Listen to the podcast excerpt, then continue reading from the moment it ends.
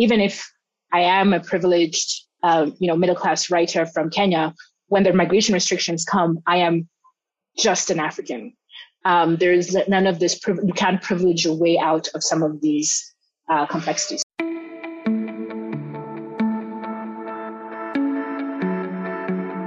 Welcome to Migrations, A World on the Move, a series brought to you by Cornell University's Migrations Initiative. I'm Eleanor Painter, postdoctoral associate in migrations, and your host for this podcast that seeks to understand our world through the interconnected movements that shape it. We recently completed our first season and are excited to bring you a bonus episode. In this episode, we speak with Kenyan author, activist, and human rights advocate Nanjala Nyabola who joined us from Nairobi to speak about her new book, Traveling While Black Essays Inspired by a Life on the Move, out with Hurst Publishers. In Traveling While Black, Nanjala responds to the question, What does it feel like to move through a world designed to limit and exclude you? She speaks both from her own experience crossing borders as a Black African woman who has traveled widely and from her study of critical issues as a human rights lawyer and political analyst, and through work on the ground in countries around the globe. She also looks critically at how borders reify divisions between communities, how we come to define otherness, and what that means about how we do and don't respond to people on the move. As she writes, quote, the experience of traveling while black, either as a voyager, as a migrant, or as a refugee, is united by this narrow thread of a soul rubbed raw from the disorientation of leaving what is familiar behind.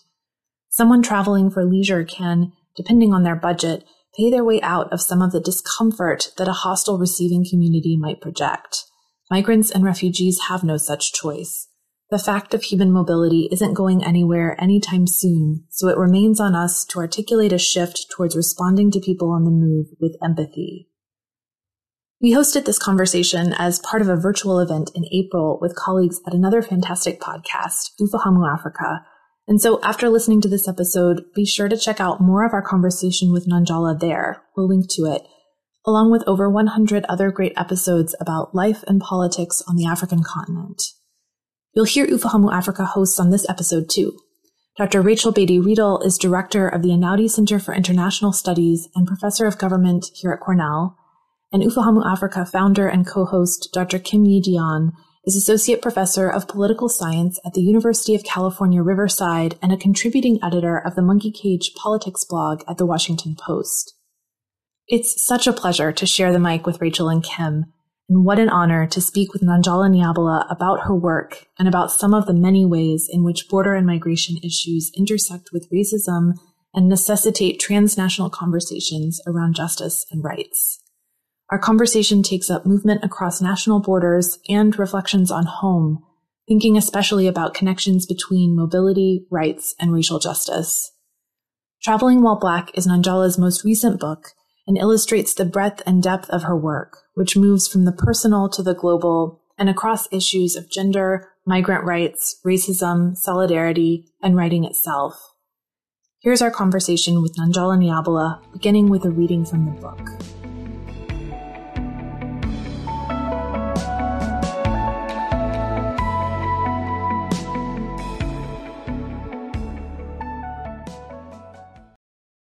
I went to Palermo, the capital of Sicily, where hundreds of young Africans arrive each week because I wanted to understand the difference between young people who leave and those like me who remain. The vast majority of what is written about the ongoing crisis is written with the idea that African migration is a problem for Europe to solve.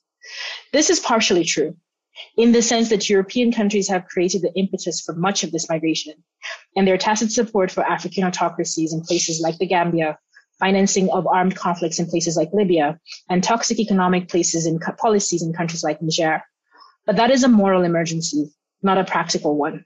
In practical terms, the 1.015 million migrants who made the European crossing in 2017 are only an intimidating number if you ignore the fact that a similar number of Syrian refugees currently, currently live in Lebanon alone.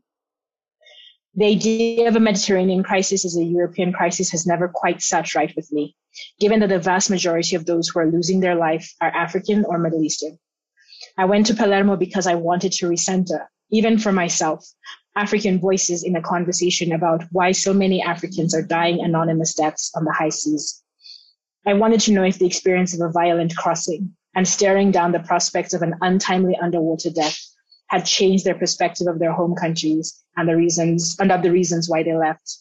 I wanted to know if living in Europe had changed their minds about living leaving Africa. I was not really afraid of Palermo until I got out of the airport. After the first 20 or 30, an airport is just an airport. And may, except maybe the really small, unusual ones where things can get out of control quickly if you drop your attention.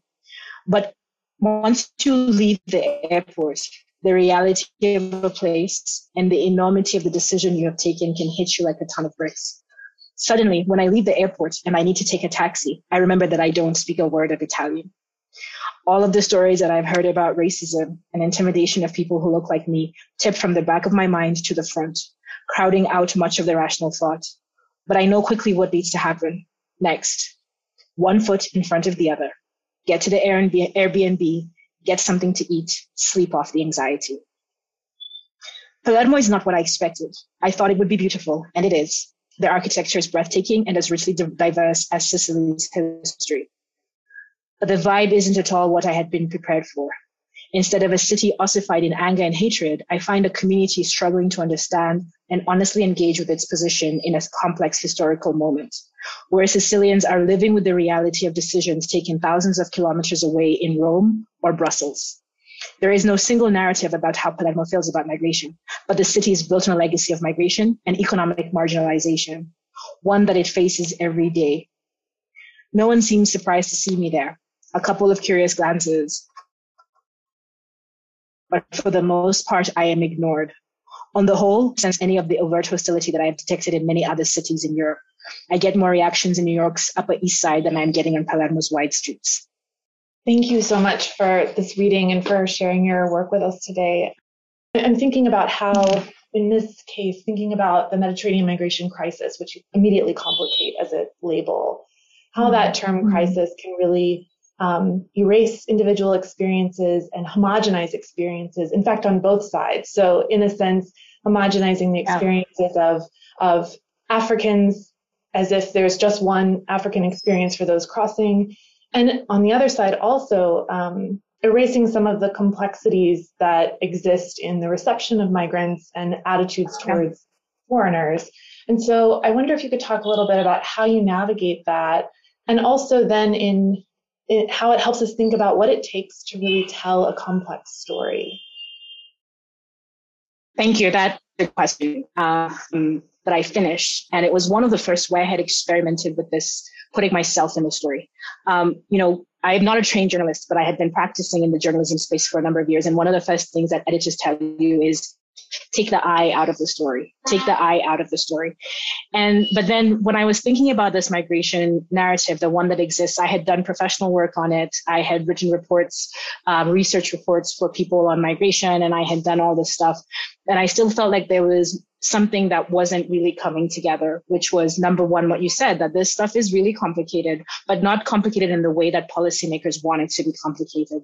What makes it complicated is that it's human beings and it's human nature and it's human behavior, human perceptions of, of the other. And so um, I felt like the, the, the best way to get at the heart of those complexities was to put the I in the story. So going from being myself as an African woman, going to a place that I had never been before, where the reputation that had been communicated was one of, you know, expect a hostile reception, expect X, Y, Z.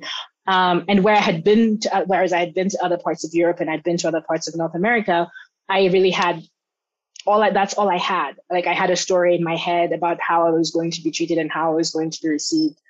But at the same time, I couldn't separate myself from the story of the arriving boats. And so to be able to see that and to see yourself reflected, which is what a little bit I talk about in the, in the essay, your, your, yourself reflected in the people who are arriving in such a difficult and such a scary and risky context. So uh, um, the section where I talk about, I was, I stood on that pier for probably a good four or five hours. Um, and I'm the only black person there who isn't um, arriving on the boat.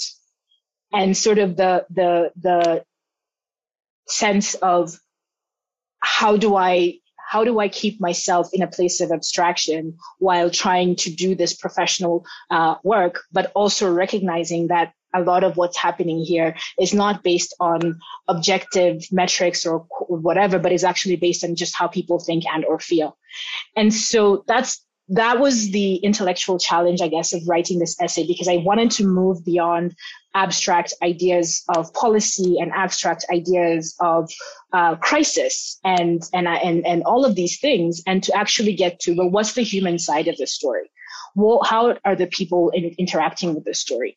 And I took a lot of inspiration um, from the work of Bell Hooks, who writes a lot about herself in the stuff that she does. And um, talking even when you, she's writing about love as a political praxis, she's talking about her family and how she experiences family. And I think it's a very feminist approach to bring human beings back to how we think about ideas. I think the idea of taking um, the self um, and and and out of is not we the the shorthanded temptation is to think about that as a way of being objective but i think that there's some things that maybe being subjective isn't the worst thing in the world. Um, and and especially when it comes to communicating um, fear and anxiety and confusion and and you know um, like there was this moment where um, when the people started coming out on the boat and they're walking down this steps, these metal steps. And I'm standing next to this in the press cordon, and you're just hearing this chunk, thunk, thunk, thunk, thunk. And people who are coming off of this boat are just crushed you know, just completely crushed. I mean, they've been walking across the desert for I don't know how many years. How do you communicate the urgency of that moment without putting the self in the narrative, without putting a human being in the narrative?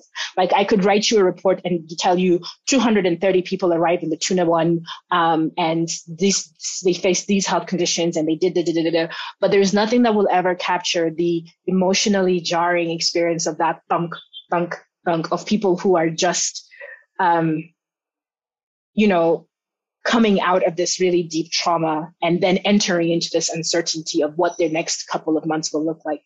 So um, the, the, the, this, this essay is really one of the ones that moves, um, I hope fluidly, I think so as a writer, um, between academic practice and academic knowledge and um, trying to communicate that in a very uh, human way that is trying to tell people that this crisis this idea of political crisis sometimes makes it hard for us to process the human dimensions of the choices that are being taken and that the policymaking decisions are, are there are people at the other end of that. And whether they are as you said the people in palermo who i spend a lot of time in the essay showing how complex that I, that the people the personhood the community in palermo is you know in dealing with all of these issues. Um, the people who are on the boats and then the people who, like myself, who will receive the secondary impact, you know, of heightened migration policies, even if I am a privileged, uh, you know, middle class writer from Kenya, when the migration restrictions come, I am just an African. Um, there's none of this, you can't privilege your way out of some of these uh, complexities. So yeah, that was, that was the thinking behind that particular essay. And, and I hope I wrote it as an invitation for people who might have read these stories in the paper, might have seen, you know, a little three minute segment in the news, but might not have felt empowered to be part of the conversation because the policymakers had been writing about it in such abstract terms.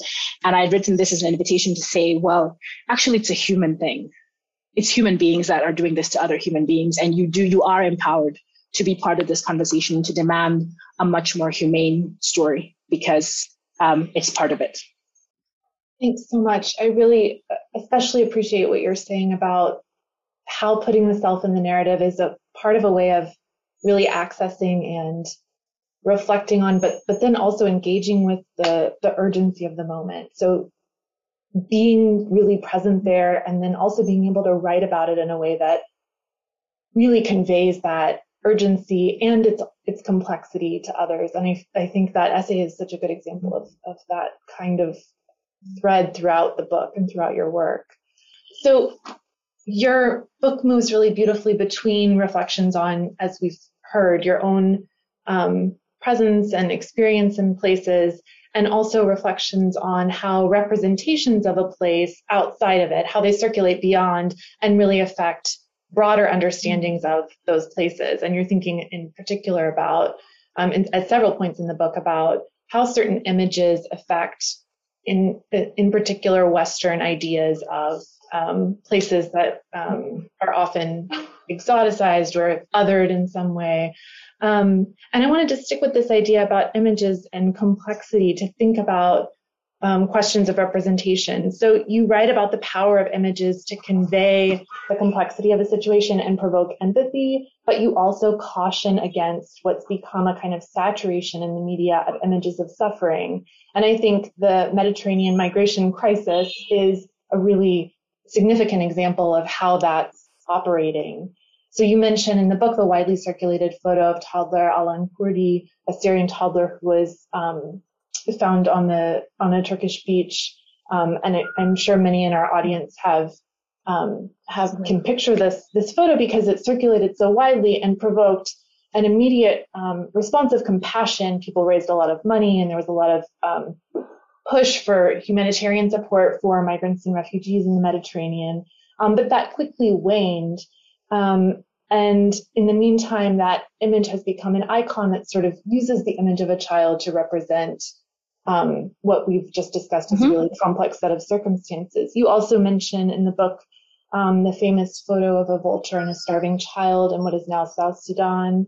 Um, and you write in talking about these images that, and I'm quoting from the book, photographing crisis should be about more than just consuming the death of the other. Um, so I wanted to invite mm-hmm. you to expand on that discussion. How do you think about the need yeah. to represent and convey what is happening. And you've talked about this in terms of your own personal positioning. Um, but maybe thinking more broadly about the role of the media, um, journalists, also scholars and, and others. How do we navigate this line between needing to represent crisis and the risk of perpetuating really problematic narratives?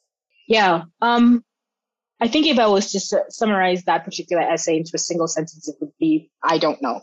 Um, and really, so what it is, is it takes you through what some of the considerations and sort of tries to leave you at a position where um, maybe you're in a better position to make an evaluation than you were before you read it, even if it doesn't necessarily give you a conclusive answer. Because the truth is, it is complicated. And we do, uh, what I point out is that images work, right? They, Aylan Kurdi, as you mentioned, got people to open up their purses. It created this sense of movement. It created this sense of um, reaction. But then what comes after that? What comes um, after people are scared and what pe- uh, after people are confused and people are shocked and people are angry. And I don't think that we spend enough time thinking about what comes after that. Um, and really, what comes after that is that people um, become desensitized. You can only publish so many images of starving children, of dying children, before people start to think about starving children and dying children as abstractions rather than human beings who are at the other end of human made crisis. I think that we have become um, um, especially insensitive towards representations of death um, with African uh, people. I think, I mean, I consume a lot of media and I consume a lot of um, uh, international media, especially.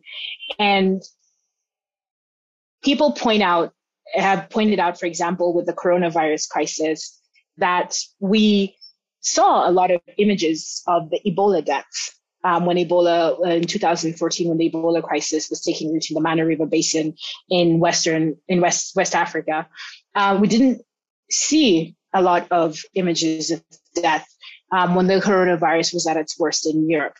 And then, you know, as an as a human being, you're like, well, I don't want to see more dead people. like, I'm actually okay with there being less dead people of all racial backgrounds, of all backgrounds. I don't want to be bombarded by by images of that. But then, um, there's so there's like these two parallel tracks that are happening. One is is there an inequality issue embedded in the way that we make and distribute images, especially of African people and especially of African children?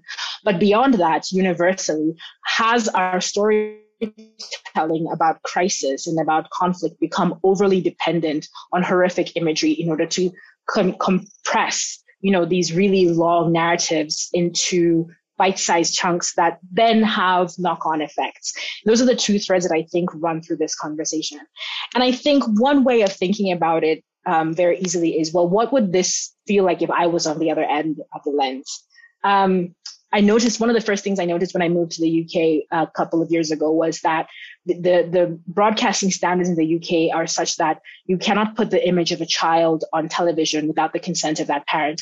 So you would often be watching the news and you would see the blurred images of children. Um, you know, if there was an interview about a child, it would often be blurred, even if it was just a general um, story. But you never saw similar standards being applied when it was African children who were being filmed running away from uh, bombs and things like that. And what we saw with that starving child, you know, I was looking into the story of the of the starving child with vulture is the trauma that came from that photograph had an impact on the family of the child and also on the photographer. Because it becomes this um, baggage, you know, that that all of them carried and and couldn't carry because it was it brought with it certain expectations about um, what the photographer should have done what the photographer was supposed to have done in order to help that child. Um, and then with the parents, it was the story that we didn't we didn't abandon our child. We put the child down because we were going to queue up and we we didn't want the child to be harmed. But the narrative of African parents ab- abandoning their children um, in you know in crisis start is is so um, portable that people grab grab onto that as oh my gosh this is such a bad drought it's driving parents to abandon their children because that's that evokes much more reaction than the what actually happened which is we just put the child down so that we wouldn't have to get into that scrum. I think that the short answer for me is easy answer to us because I think leaving the complicated questions unasked and interrogative is what is leaving us in this situation whereby we sense that there is an injustice and there's an inequality embedded in image making and image transmission. And we're talking about conflict and research here, but you know, even if you think about Instagram and you have these Instagrammers who come to Africa and take pictures of sunsets and acacia trees and you know black children and put them all over there, there there's a, that same thread of inequalities embedded in there and how what we believe um, African personhood should be represented or other personhood should be represented because this happens in Asia as well um, in in photography um, and what I hope is that people will at least we can move towards um, asking some of these complicated questions, and especially you know the reason why this book is written the way that it is, not just within the academy and not just within professional circles, but all of us, because I think people are sensing that there's an injustice in there, and and maybe this essay nudges us to start to um, articulate the question more publicly, and it becomes more part a, a more um, consistent part of the way we think about image making as part of our storytelling. Thanks. That was a long answer. Sorry. that was great. Thank you so much. Uh, I, I, want to stay with on the on the subject of crisis, but shift more to to thinking a little bit about um, political dynamics and, and policy questions, mm. um, especially because you know one of the one of the ways that people are talking about the implications of this crisis is the effects that it's having border crises, not only in the Mediterranean, but elsewhere in the world, the effects mm-hmm. that these mm-hmm. crises are having on um, the asylum regime and on people's ability to claim asylum um, and, and to, to, obtain protection. So, um, and this is something that you address in a different chapter. You have a chapter on the end of asylum. And I think these mm. are really especially urgent um, and you note this as well in connection with deportations and returns of asylum seekers and refugees to conflict zones, um, and also in the context of climate change and the different forms of displacement and mobility that are linked to it. So, as national border policies um, around the world, and especially in the global north, effectively draw the right to claim asylum into question, um, what chance do you think there is for revisiting the 1951 Refugee Convention um, or if mm. we're hmm. really seeing the end of asylum, what do you think a post-asylum world might look like? One of my favorite favorite quotes, probably of all time, but certainly for this era, has always been Antonio Gramsci's "The old world is dying, the new one is not yet born, and now is the time for demons." I think that the current refugee and asylum context that we live in was born out of, I mean, not I think, it is, it's born out of the Second World War and the realization that um, withholding the right to asylum, withholding the opportunity for asylum led thousands, hundreds of thousands of people to their untimely deaths because they were deported and they were sent back and they were unable to claim safety. And so there's a there's a guilt that comes from that that then fuels the idea of a right to seek asylum, not necessarily a right to be granted asylum. So um, over the next couple of years, as Europe is no longer the only place in the world that is framing um, the notions of asylum. You know, there other countries start to become part of the global international order and more vocal about it. Suddenly, the goalposts start to move, and it is no longer convenient for European countries and North American countries to have these um, more open-ended asylum policies because there's a parallel energy of increasing conflicts. You know, during the Cold War, proxy wars, all of that stuff. Um, but then also that there are new threats that the old order didn't contend with climate change. Um, and um, this spike in natural disasters that are triggered by climate change. We have gener- a generation that's growing up that doesn't necessarily understand how bad the Second World War was and how much death and destruction um, was was wrecked sort of all over the world. I mean, we talk a lot about um, uh, the Holocaust, probably not enough. Um, but then we also think about all of the, the, secondary conflicts that were happening all over the world.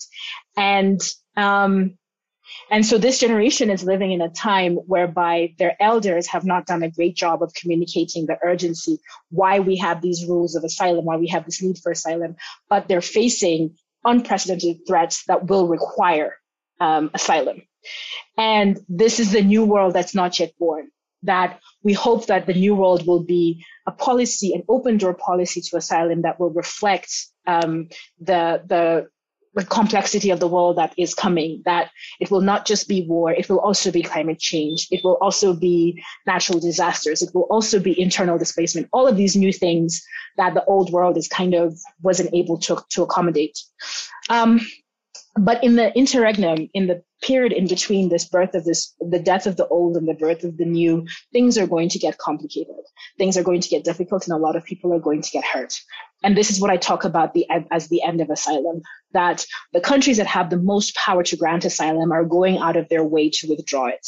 Whether you're talking about the deaths in the Mediterranean Sea or the detentions at the Mexico US border or the high sea interceptions in the South Pacific with Australia, regional uh, sort of hegemons, India, uh, you know, re- returning Rohingya m- m- refugees, withdrawing citizenship to millions of people in Assam, Kenya building a wall with Somalia, Morocco building a wall with Western Sahara. Like the way in which this whole thing is playing out, the signal has been sent from the most powerful country in the world that it's okay to arbitrarily withdraw or curtail the right to asylum.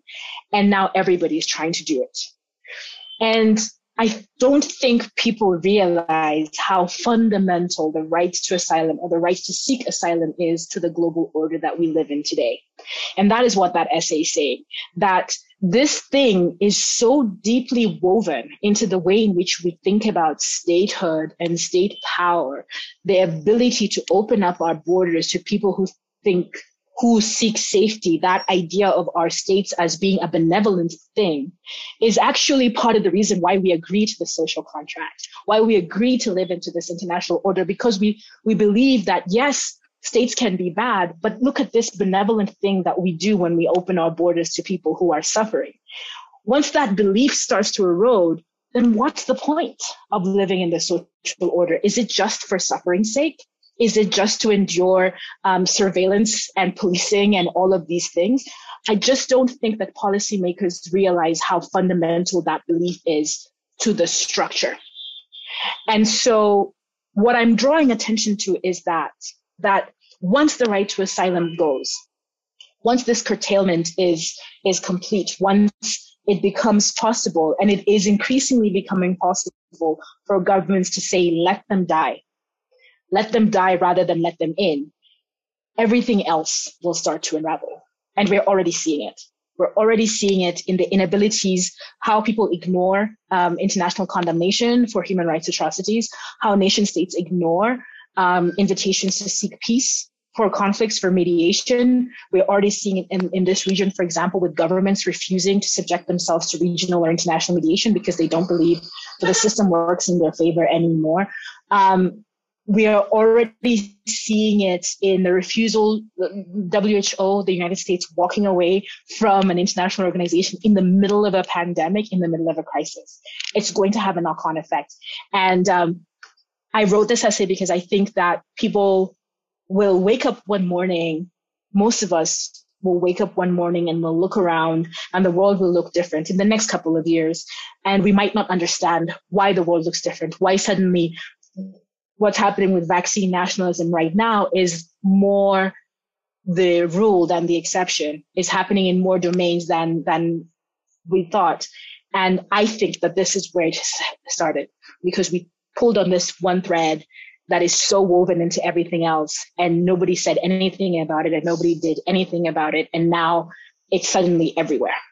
That whether it's vaccines or conflict or climate change or food security or whatever. So that was that's the that's the red flag. That's the alarm that that essay is trying to raise. That this is a big deal. What's happening right now? It's a pretty big deal. I'm so glad that you brought up vaccine nationalism because I wanted to um, I wanted to bring attention to the people in the audience to an essay that you wrote mm-hmm. in the Nation titled "Vaccine Nationalism is Patently Unjust," and you know the way you're talking about um, an unprecedented threat, right? The way you're talking mm about justice, I see that reflected in this essay that you've written. And um, I wonder, you know, especially when you're thinking about the, the switch from um, being benevolent about Europeans seeking asylum mm to mm losing that, eroding that belief in benevolence when um, it's people of a different color who are now coming, mm-hmm. right? Um, so I mm-hmm. wonder if you could talk about vaccine nationalism um, as um, as antithetical to justice, but also if you might mm-hmm. connect mm-hmm. this essay that you wrote in March for the Nation to your book, and and can we talk about this this vaccine nationalism as racial injustice? Yeah, you know, the interesting thing is at least from where I sit, I know that sometimes when people read the work, they might not see the connections. But for me, the connection was almost immediate that this was an example of what I had been raising in this essay about the end of asylum, that this practice grafted onto a different context. This practice of injustice, of a selective inclusion, of you know mass exclusion on the basis of tenuous um, factors, is replicated in the vaccine nationalism practice. That um, this inward lookingness, this high walls, high fences, is exactly what's happening with the migration conversation. So for me, the reason, one of the main reasons why this particular subject has just um, captured my attention was that I, I mean, I've said this to people privately, I've said it on social media. There is no reason to believe that a system that will say, let them die on the high seas, let them die on cages, in cages on the Mexican border, let them die in these extraterritorial uh, processing centers will then turn around and say, oh, but let's be nice about the vaccines. There's no reason to believe that a system that will allow death at that scale will then find its benevolence when it comes to a pandemic. And so for me, that was the, that injustice, that connection was almost like a one to one correlation. And that was what brought about the urgency because I think we're going through sort of cycles of moral, um, international moral crises. And we're, we keep making these policy arguments and we keep making these abstract economic arguments when really what we are facing is a moral crisis and a crisis of justice and a crisis of global justice. I think um, especially when I when I put out that article, I got a lot of um, African people from different parts of Africa saying, "Well, you know, our governments should have done this, and our governments should do that." And I'm I'm always like, you know, look, nobody is as quick to criticize African governments when they do wrong as I am. I'm first in line, and I will write essays about it. This is not one of those situations. This is a situation whereby the vaccine pipelines the production pipelines are being compromised by the hyper-nationalism of two countries, especially the United States and the United Kingdom. Every single study, every single policy, every single research has said it makes more sense to vaccinate health workers everywhere first, right? And then start thinking about universal vaccination programs. Right now, the United States is sitting on not the population of the United States, I think, is just over 330 million. So that includes everybody, children. Right now, the United States is sitting on 1.3 billion doses of vaccines. And even the Biden administration sort of coming in at the end of the Trump administration looked at the policy that had gone into making these vaccines and said, yeah, this is, we're hoarding. This is selfish. This, we are the ones who have created this artificial shortage. And so, and the same thing with the United Kingdom, um, with um, uh, what's happening with the AstraZeneca vaccine in Europe. And so yeah, it is a, it is fundamentally a justice issue because a lot of African countries, certainly not all, but there are a lot of countries, African countries that have said we are willing to pay. We're willing to pay a fair price to get these vaccines, but there's nothing to pay for because the, the, the supplies have been compromised by this nationalism. There is nothing to buy. There is nothing to, to secure there. And, and whatever there is to secure, we're being charged more for it um, uh, the example that I gave in the essay that um, European countries are paying $2.15 for the AstraZeneca vaccine. African countries are paying $5.20. Like, it's such a one-to-one correlation that the global injustice that we've allowed to take root when we think about who deserves to live or die in the process of seeking asylum is replicated in how we're thinking about who deserves to live or die when it comes to securing vital medications. We've seen it before. I make this point a lot in my writing about COVID. I'm old enough. I lived through the worst of the HIV AIDS pandemic in Kenya. Um, 10% of our population, one in every 10 Kenyans was HIV positive. I've buried fam- family members, many family members to HIV AIDS. There's no reason to believe that it won't happen again.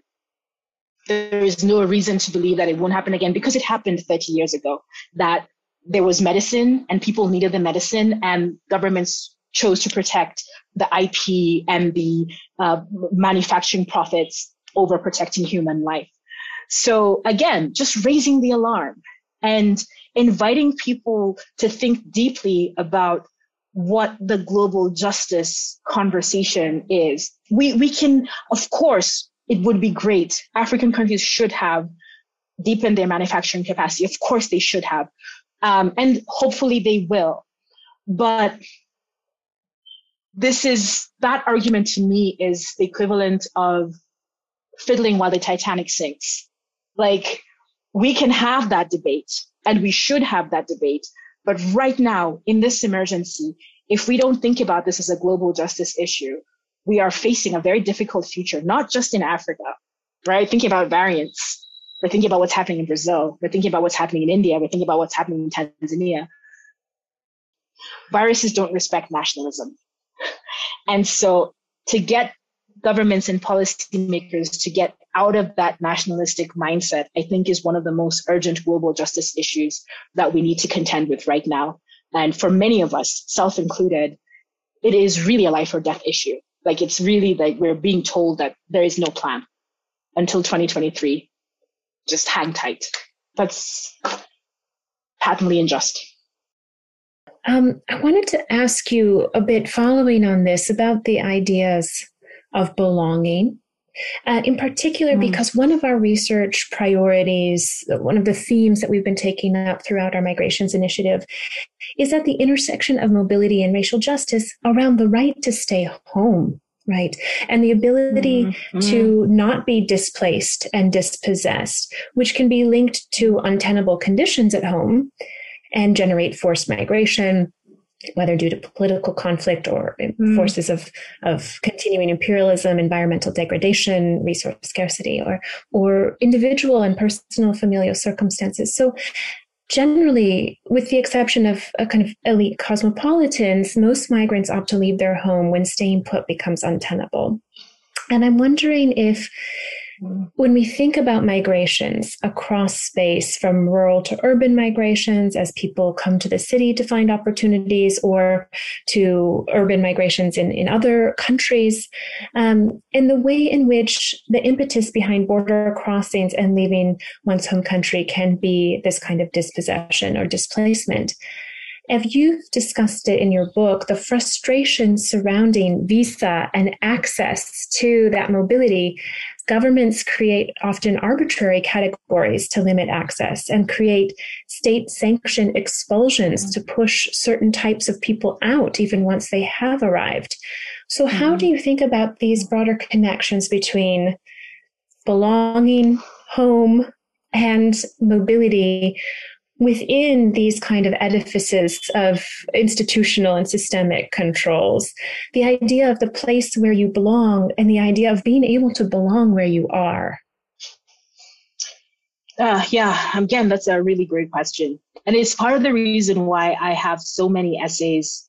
You know, when I wrote a book about travel, I think a lot of people pick it up with the expectation that it's going to be an exploration of leaving. But there are a number of essays that are about home and about how complicated home can be and how disorienting home can be. And it really to, to underscore that idea that belonging has to be about more than just identity. It has to be more than just I was born here and therefore I belong here because for millions of people around the world, that is just simply not true. Um, I love, I've used it in, I think, um, so many of my writings, Warsan Shire's quote about sometimes home is the mouth of a shark. Sometimes home is conflict. Sometimes home is climate disaster. Sometimes home is gendered violence. Sometimes home is structural violence. And sometimes home is just a complete lack of opportunity. And, and our ideas of belonging have to be open to that because that mobility that comes from that is part of the human story. But there's also an interesting energy that I think, and maybe I, I, feel like I didn't have enough space to capture this in the book, which is I think about how um, how much power is loaded into who gets to move just because they can, and who can only get to move when it is a crisis. Um, and I think about how um, Dominic Cummings, who is one of the chief advisors of the current Tory administration and is in many ways the architect of the hostile immigration policies that the UK is putting into place. His wife is the granddaughter of the last governor of Kenya. So his grandfather in law left the UK, came to Kenya, no visa, no stamp, no nothing, wreaked a tremendous amount of havoc. Let's be real. Um, and then his grandson in law is saying Kenyans can't come. So there's also this historical, uh, you know, consequences that I, I would love, I would have loved to have a little bit more time to get into. And I try to get into with the idea of the ID card in Kenya and how the ID card in Kenya is constructed. But there is something there that I think is also worth thinking about deeper, which is how there's post-colonialism, this uh, life after colonization, and this lack of reparations and this lack of restitution that came from the, the decolonial process is also part of this conversation. Um, but to go back to your question, I think that um,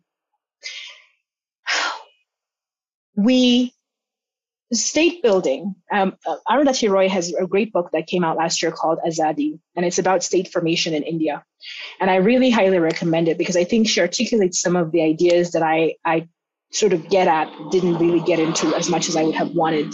Um, but I think that state building is a fundamentally violent process because it involves reorganizing our sense of place, our sense of belonging, our sense of communities to conform with this constructed um, political entity, the state, the government. And there's always people who are at the margins of state building. Any country that you go to, there are always people who are at the margins of state building who are going to feel the weight of that process and the violence of that process deeper than others.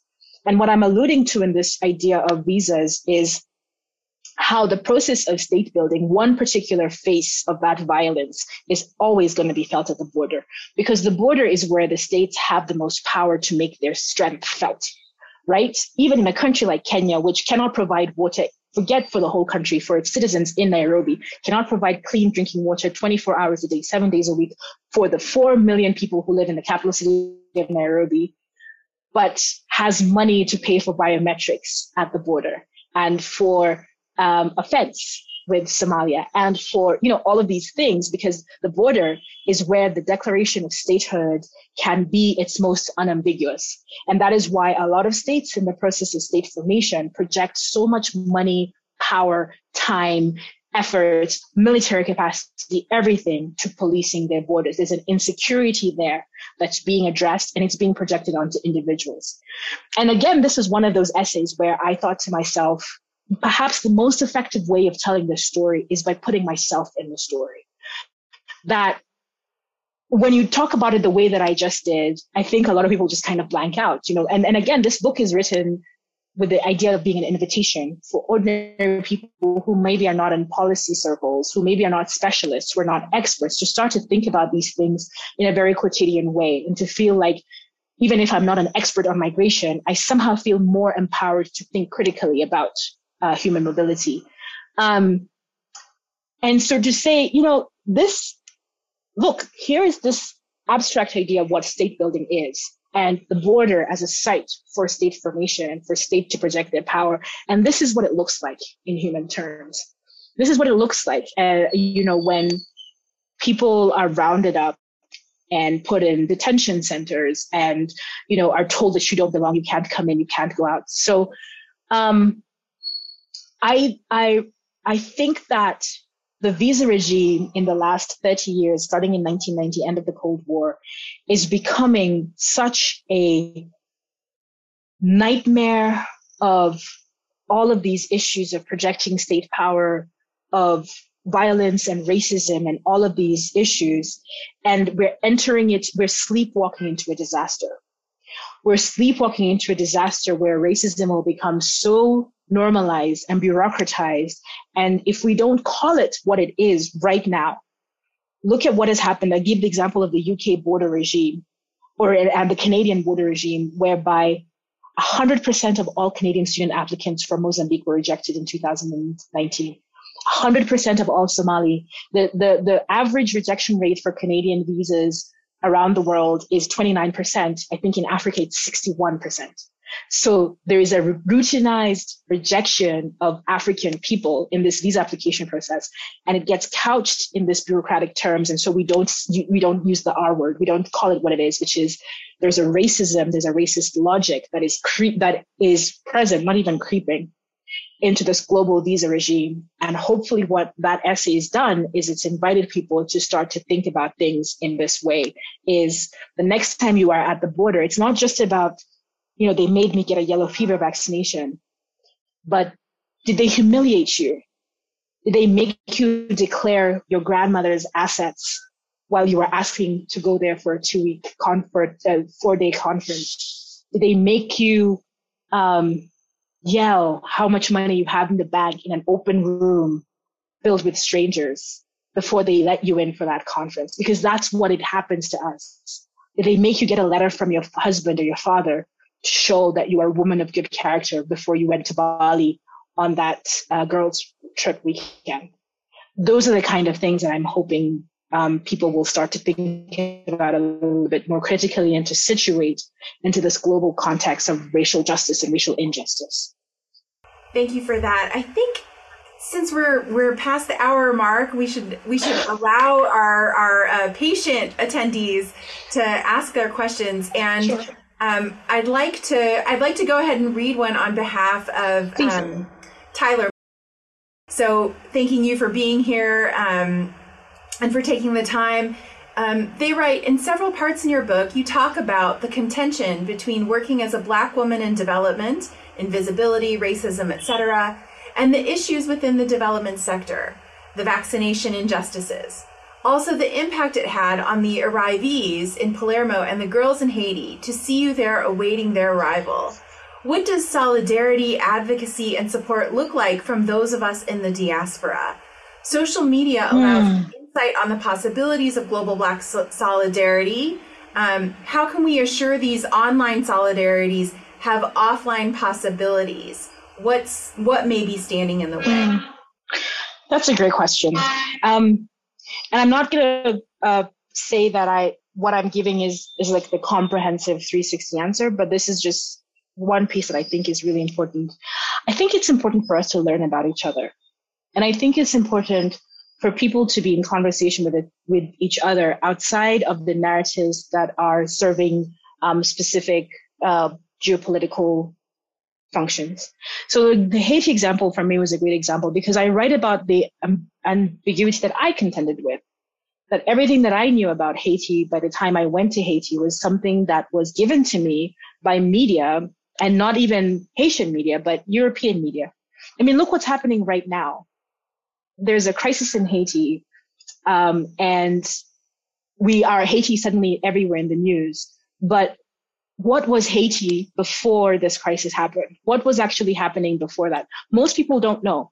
What everybody knows is that there are people in the streets in Haiti protesting. And so I think it's important for us to learn each other and to pick up as much as we can about each other's context so that we are not necessarily trying to speak in place of the other and we're not trying to speak over each other and we're not trying to to to take up room that would you know be better occupied by someone else that we're actually working in in dialogue with each other there's um there's mm. there are a couple more questions in the q&a and um, one is from an anonymous attendee mm. um, and and i think when i read their question mm. folks will understand why they're anonymous um, they wrote since the status of immigrants is so liminal in the united states there is so much reluctance to speak out I must confess I've hesitated to speak out in fear that my visa won't be renewed. The smoke and mirrors around the process make it hard to tell whether that fear was reasonable or paranoid. In your view, how can we organize and advocate for our rights when we face varying degrees of uncertainty and threat? Ooh, what a question. Um, I'll tell you what, that anxiety is part of the reason why I wrote this book it's an anxiety that I had throughout the process of writing this book because some of the ideas that emerged in this book, if you read them, you'll see came when I was a, in a, a, when I was a migrant, when I was a foreigner. So their essays are based on my time in the U.S. Their essays that I wrote when I was in Italy. Their essays that I wrote when I was in the United Kingdom, um, even in Haiti. Um, and the arbitrariness of it all um, is not something that I think has a simple answer. Well, maybe not a simple answer, but uh, direct answer would be can there be can we build critical mass? I love what organizations like BAJI uh, the black alliance for justice and immigration are doing. Um, cc ccr the center for constitutional rights. This is just in the us context.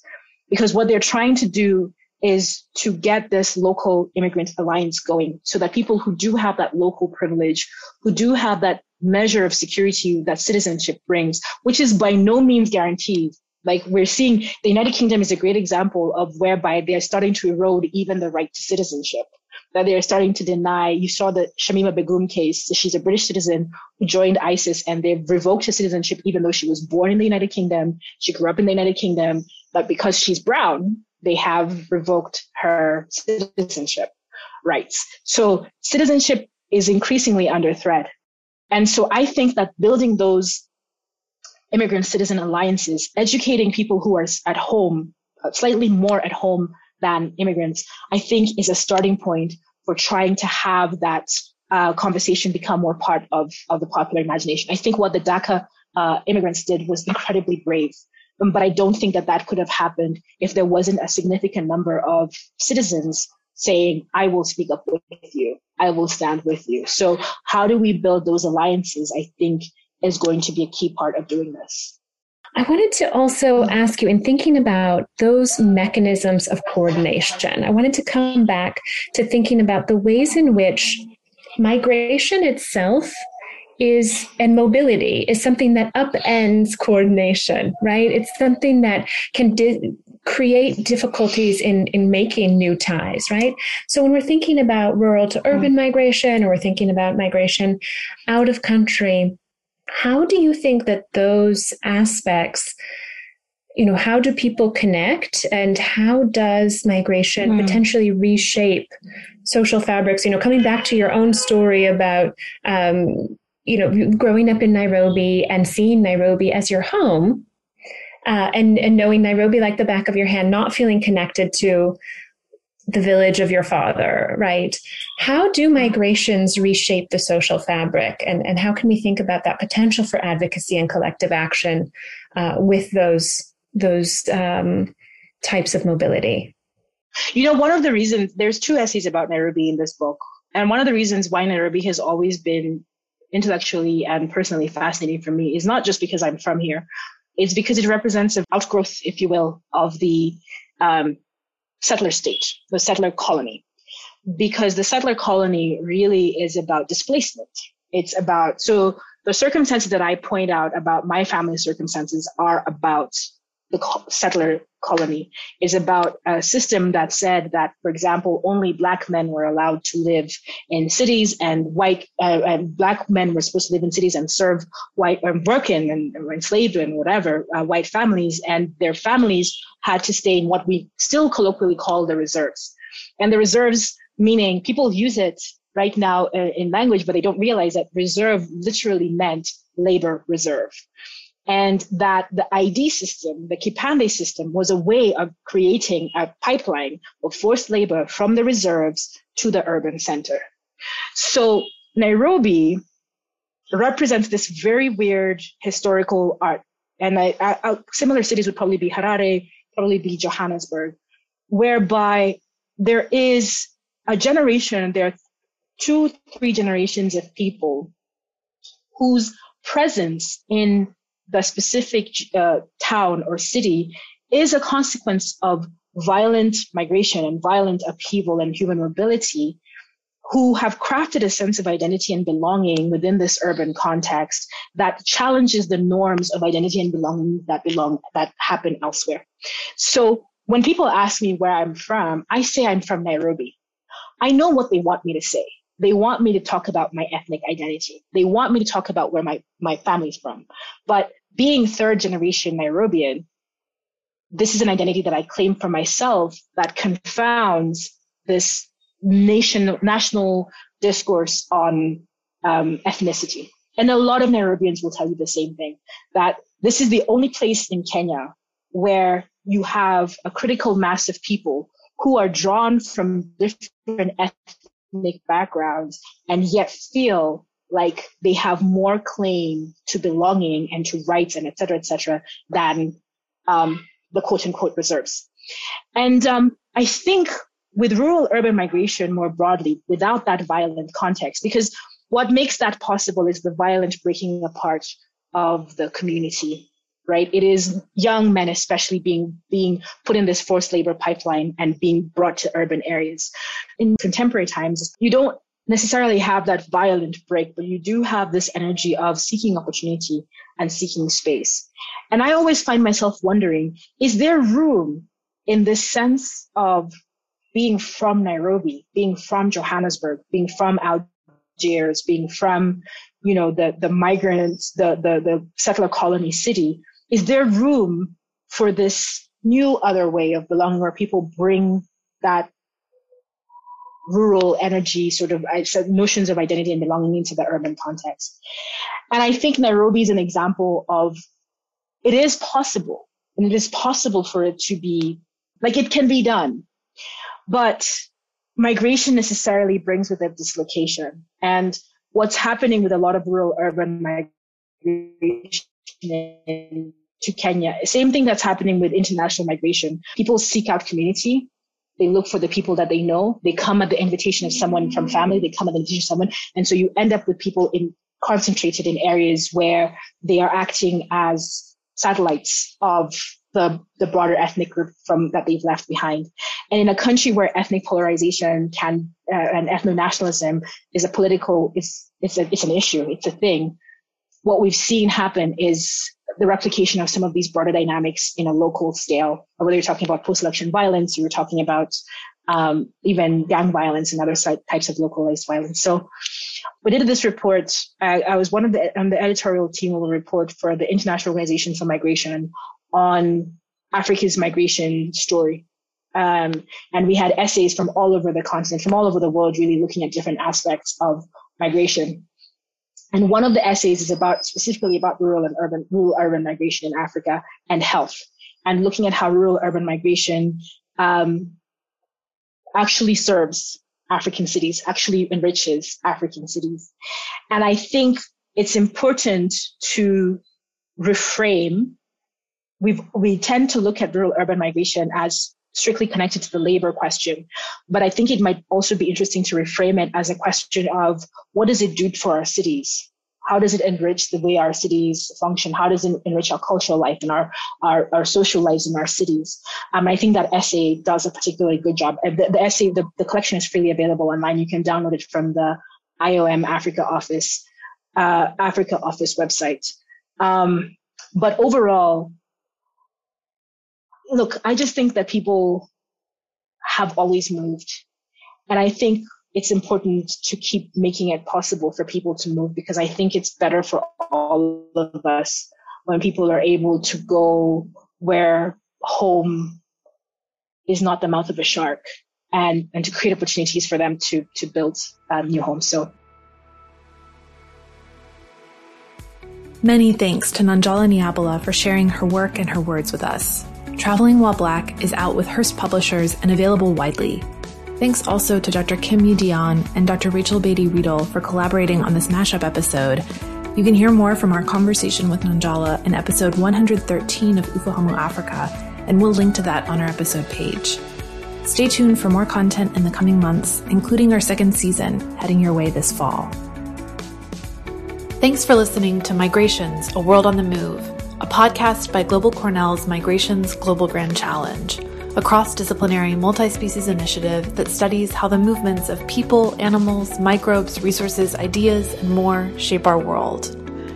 You can learn more about the initiative at migrations.cornell.edu, where you can also find relevant links from this episode. Follow us at Global Cornell and with the hashtag Cornell Migrations. This podcast is hosted by Eleanor Painter, migrations postdoc at the Mario Einaudi Center for International Studies, and produced by Megan Dement. Much of the podcast was produced at Cornell University on the traditional homelands of the Cayuga Nation, and we recognize Cayuga Nation sovereignty and the indigenous peoples who have lived and continue to live on this land. Our music is basically really by Steve Fawcett. Migrations, A World on the Move is available on Spotify, Apple Podcasts, Google Podcasts, and Stitcher.